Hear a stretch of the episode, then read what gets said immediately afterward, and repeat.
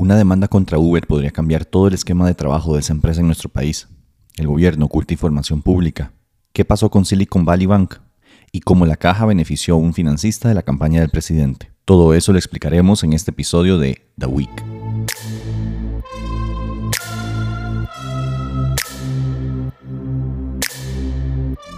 Yo soy David Barrientos, bienvenidos y bienvenidas a este espacio semanal que tenemos para explicar las noticias más importantes de Costa Rica y el mundo.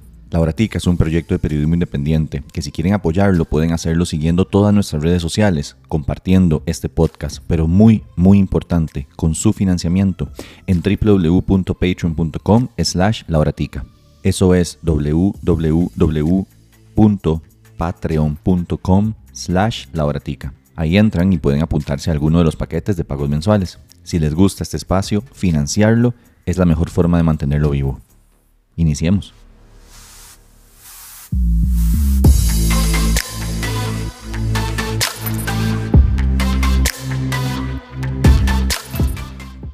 Una demanda tiene a Uber contra las cuerdas. Resulta que un chofer demandó a Uber en 2021 reclamando que lo que tenían era una relación laboral y que por lo tanto Uber debía pagarle aguinaldo, vacaciones, seguro social, horas extra, etc. Pero ¿por qué la empresa está contra las cuerdas? Porque los abogados del chofer descubrieron la forma en que Uber opera en el país. Y eso es algo que no sabíamos antes de esta demanda. Él es David Delgado, uno de los abogados del demandante. El proceso avanzó y se integró la demanda contra tres empresas que operan en Costa Rica eh, en representación de Uber. Eh, la, primera es Porter eh, Costa Rica, la segunda es el COE, que es el Centro de Excelencia de Uber, que está en un régimen de zona franca, y la tercera es una sociedad que se llama el Club de Colaboración para la Autosatisfacción de Necesidades de Movilidad en Común. Eh, cada una de estas tres sociedades eh, fue representada por una misma firma de abogados. Suave, ahí tenemos un primer indicio de que pueden que tengan razón. Las tres empresas representadas por la misma firma de abogados. O sea, se conocen entre sí y se ponen de acuerdo. Nosotros estamos alegando pues dos elementos eh, muy importantes para que eventualmente haya una sentencia condenatoria. La primera es que sin importar cómo se llamen estas sociedades y sin importar qué es lo que hacen en particular cada una de estas sociedades, las tres forman parte de un grupo de interés económico eh, del conglomerado empresarial de Uber. Eh, la jurisprudencia eh, de la sala segunda. Ha determinado que los trabajadores no tienen que conocer cuál es la, sociedad que les paga, cuál es la sociedad eh, bajo la cual está organizado su patrono y al final, si se determina que hay distintas sociedades, eh, eh, bajo un mismo patrono, se puede demandar a cualquiera de ellas siempre y cuando se determine que se dedican a la misma actividad económica y que forman parte de ese conglomerado empresarial.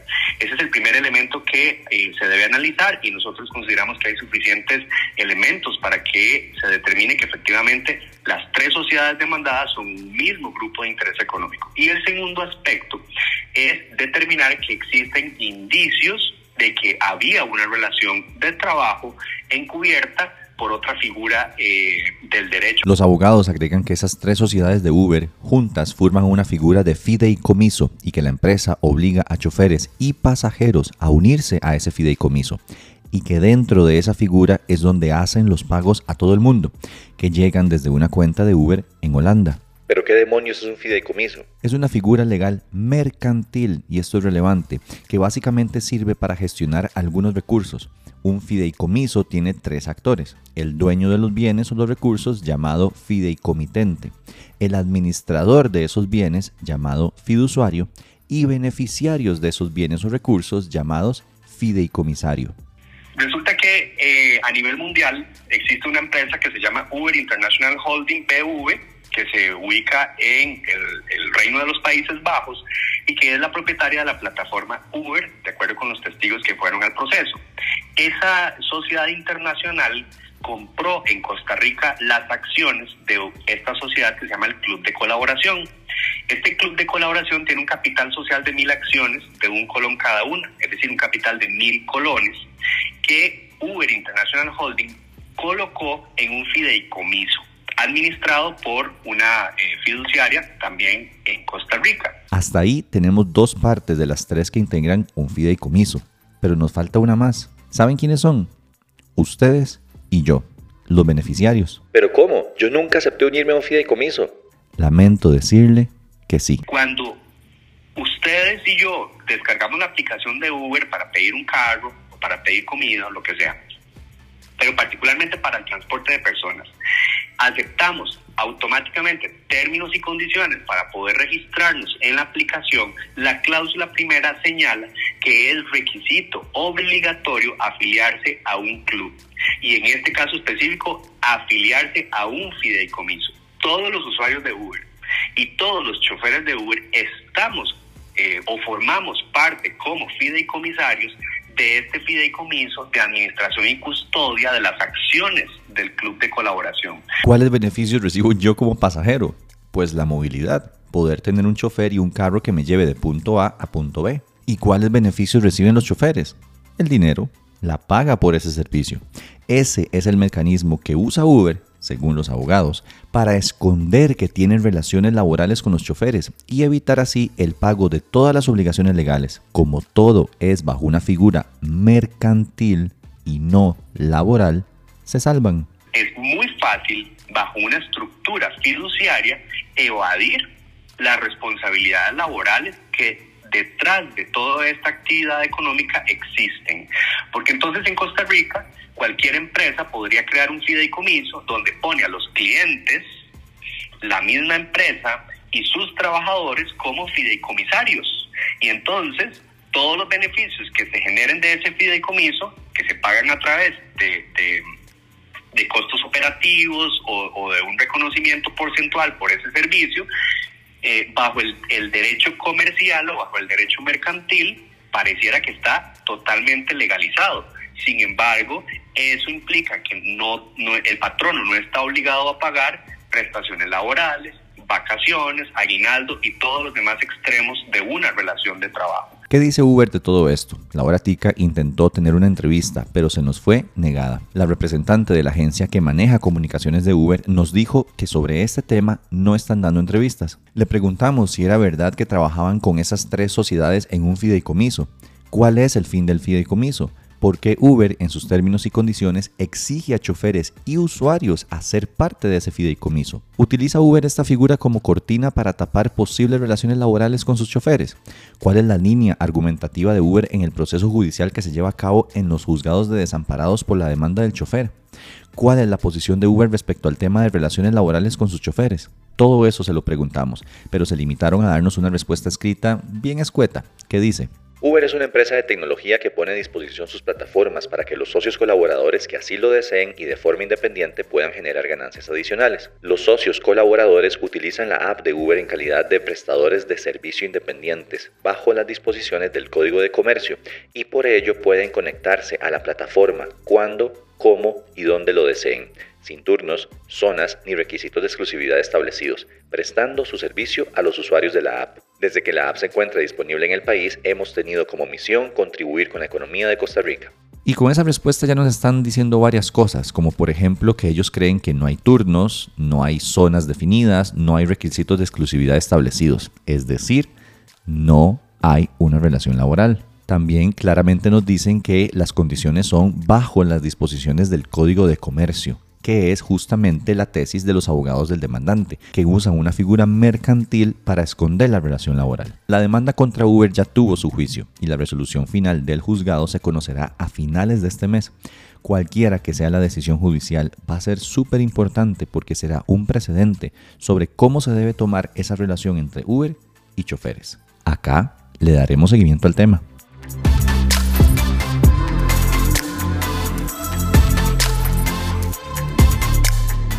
El gobierno de la República entregó información ilegible sobre el dinero gastado en pauta publicitaria en medios de comunicación. El documento fue enviado al diputado Ariel Robles luego de que éste ganara un recurso de amparo y la Sala Constitucional condenara al presidente por no entregar la información en los 10 días hábiles que da la ley. Robles denuncia que algunas de las páginas con la información son ilegibles, de forma que se niega información pública. Y parece que a propósito, ¿verdad? Con la intención de que no podamos estudiarlos, que no podamos revisarlos, nos dan información que es absolutamente borrosa, no tiene claridad. En el documento entregado por presidencia se omite también información sobre las agencias de publicidad contratadas para distribuir esa pauta. El Frente Amplio anunció que solicitará la declaratoria de desacato ante la Sala Constitucional. ¿Qué estará escondiendo el gobierno?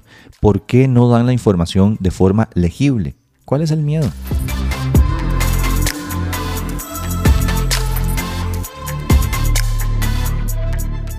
¿Qué pasó con Silicon Valley Bank en Estados Unidos?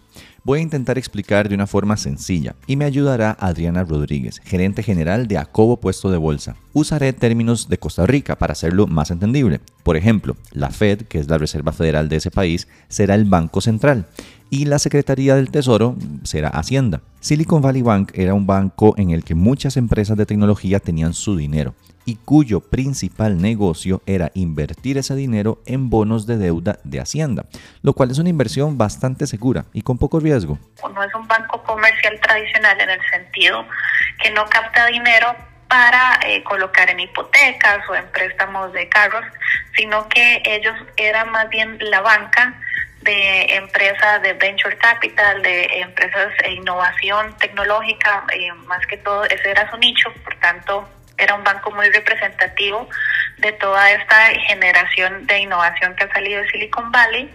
Entonces, él buscaba financiamiento de inversionistas para estas empresas y a la vez captaba sus recursos en cuentas de depósitos. Debido a las dificultades financieras que enfrentan las empresas del sector luego de la pandemia, estas empiezan a retirar más y más dinero de ese banco, porque lo necesitan. Pero un ejemplo de esto es todos los despidos que hemos venido viendo de Salesforce, Amazon, Facebook, etcétera, ¿verdad? A esto se suma el aumento en las tasas de interés que hizo el Banco Central de Estados Unidos. ¿Por qué aumentó las tasas de interés el banco?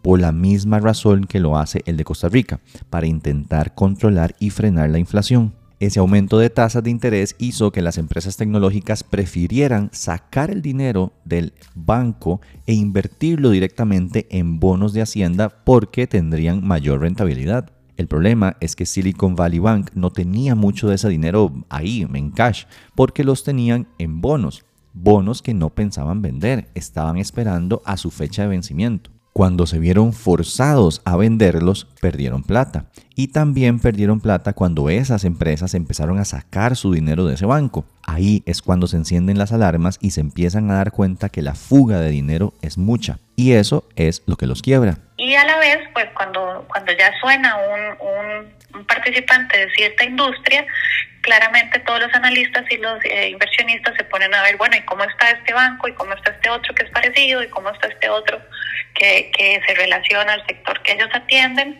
Después, bueno, ¿qué otros bancos grandes pueden tener exposición a, a este banco regional? Que aunque era regional, era estaba entre los 20 bancos más grandes de Estados Unidos.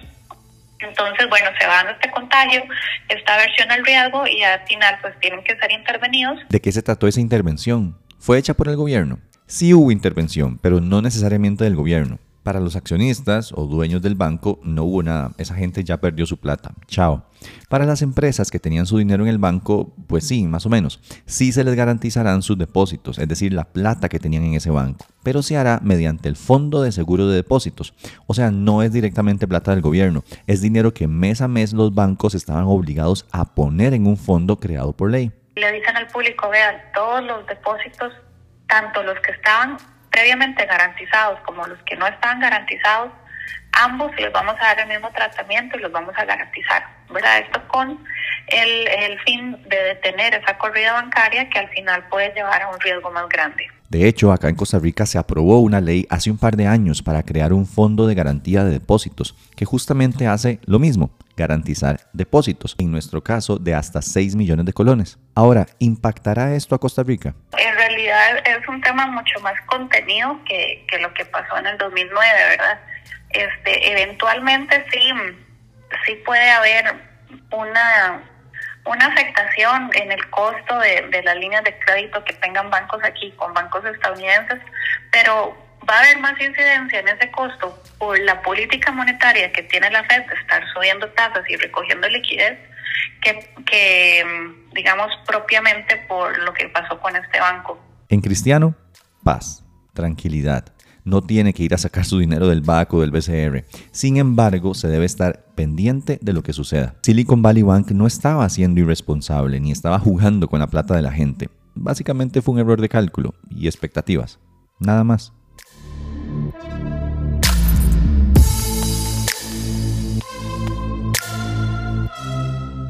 El presidente Rodrigo Chávez destituyó al presidente ejecutivo del Incofer, Mario Arce por recomendación del ministro de Obras Públicas y Transportes, Luis Amador. El timing es, para decirlo menos, curioso. ¿Por qué? Porque Arce ha venido haciendo comentarios que, sin duda, no cayeron bien en zapote. Por ejemplo, contradijo al ministro Amador respecto a la construcción de la primera línea del tren eléctrico. Amador dijo que eso no iba a suceder en este gobierno, mientras que Arce luego dijo en declaraciones al observador que es muy prematuro decir que no se va a poder realizar en esta administración. Está en proceso de estudios. A pesar de que hay atrasos en esos estudios, Incofer dijo que no se podía descartar así nomás la construcción de esa línea. También esta semana dijo que el Incofer está a dos años de perder la mitad de los trenes que usan para pasajeros los Apolo. Son siete unidades de ese tipo que incluso actualmente, dijo Arce, ya presentan muchos problemas y que no tienen la plata para comprar trenes nuevos. Dijo que necesitaban unos 70 millones de dólares para comprar esos trenes nuevos y que la institución no puede usar recursos a pesar de tenerlos por la regla fiscal. Pidió que el Incofer fuera sacado de esa regla para poder usar su dinero. Es decir, el MAE con todo y todo de haberle aceptado un puesto a este tipo de presidente y oponerse al tren eléctrico anterior, estaba intentando ser medianamente decente en su trabajo. El Incofer ha ampliado horarios, anunció servicios sábados y domingos para transitarte, está pidiendo plata para cambiar trenes, etc. Es decir, está intentando avanzar y mejorar el sistema de trenes de este país, aunque sea un poquito. Y algo que jamás puede permitir este presidente, Arce se llevó los reflectores esta semana por decir estas cosas y contradijo a una de las fichas del presidente, el ministro Amador. Ah, y obvio, cualquier acción que mejore el tren es una que podría convencer a la gente de usar cada vez menos los buses. ¿Y quiénes se verían afectados por eso? Los autobuseros. ¿Y quiénes financiaron la campaña del presidente? Los autobuseros.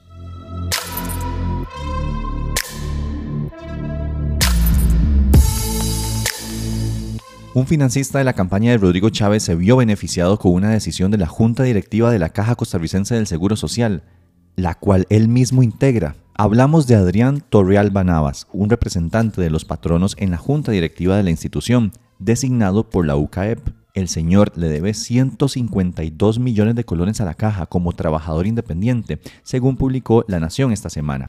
Él tenía tiempo de pagar su deuda hasta el 9 de marzo pasado, pero el primero de marzo, o sea, ocho días antes, la junta directiva de esa institución aprobó suspender por cuatro meses los procesos de cobro contra trabajadores independientes. Ay, más que descaro. Torrealba dijo en declaraciones a la Nación que él no propuso la moción y ni siquiera participó de la discusión. Quisimos comprobar esto que él dijo, pero al entrar a la página de la caja, la última acta de junta directiva que se encuentra en línea es de noviembre del año pasado transparencia, pásala. Aunque Torrealba no propuso la moción, sí lo hizo su compañero representante también de la UCAEP, Roberto Quirós. Pero eso no es todo. Según un informe del Tribunal Supremo de Elecciones del 2022, Torrealba fue una de las personas que metió plata en el famoso fideicomiso que financió parte de la campaña de Rodrigo Chávez. Según el órgano electoral, Torrealba contribuyó con 5 mil dólares de forma personal y otros 10 mil dólares a través de una de sus sociedades llamada Facio y Cañas SA, con fechas del 17 de marzo y 26 de mayo del 2021 y 26 de abril de 2022. Todo esto es, por lo menos, así, por lo menos sospechoso, que la UCAEP haya nombrado en la junta directiva de la caja a un financista de la campaña de Chávez y que esta junta directiva meses después haya aprobado algo que beneficia a ese financista y lo libra de pagarle a la caja, es de verdad muy, muy mal visto. Recordemos que la conformación de la junta directiva cambió con este gobierno, porque el Ejecutivo quitó unilateralmente a la gente que no le servía y nombró gente nueva sin pasar por los grupos por los que debe pasar para nombrarlos. Y es que esta no es la única acción reciente sobre la caja. Esta institución decidió suspender todos los proyectos de inversión que no hayan iniciado aún amparados en que quieren garantizar la sostenibilidad financiera de la institución. Entre esas obras están el Hospital de Cartago y el Hospital de Limón. Este último fue una de las promesas del presidente Chávez la última vez que visitó la provincia, por ejemplo. Esa decisión de junta directiva fue tomada en contra de un criterio técnico de un equipo, el cual recomendó a los directivos dar continuidad a esos proyectos estratégicos, especialmente aquellos que ya contaban con estudios técnicos y criterios de viabilidad financiera. Cuidado con la caja Cuidado con las posibles intenciones de este gobierno con esa institución. Acá prometo hablarles más del tema.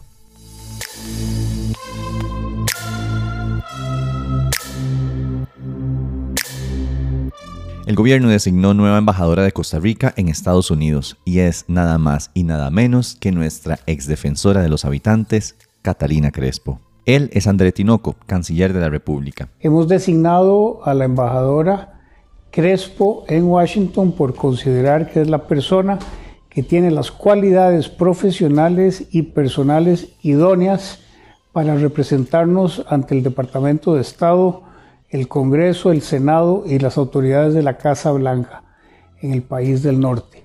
Creemos que reúne las condiciones para ejercer de la mejor forma el cargo que se le ha encomendado. Crespo tiene un PhD en Sociología de la Educación de la Universidad de Buffalo de Estados Unidos, una maestría en Educación Internacional y una licenciatura en Psicología, además de otros títulos. Crespo salió peleada con media defensoría y tiene varios procesos abiertos por su labor al frente de esa institución.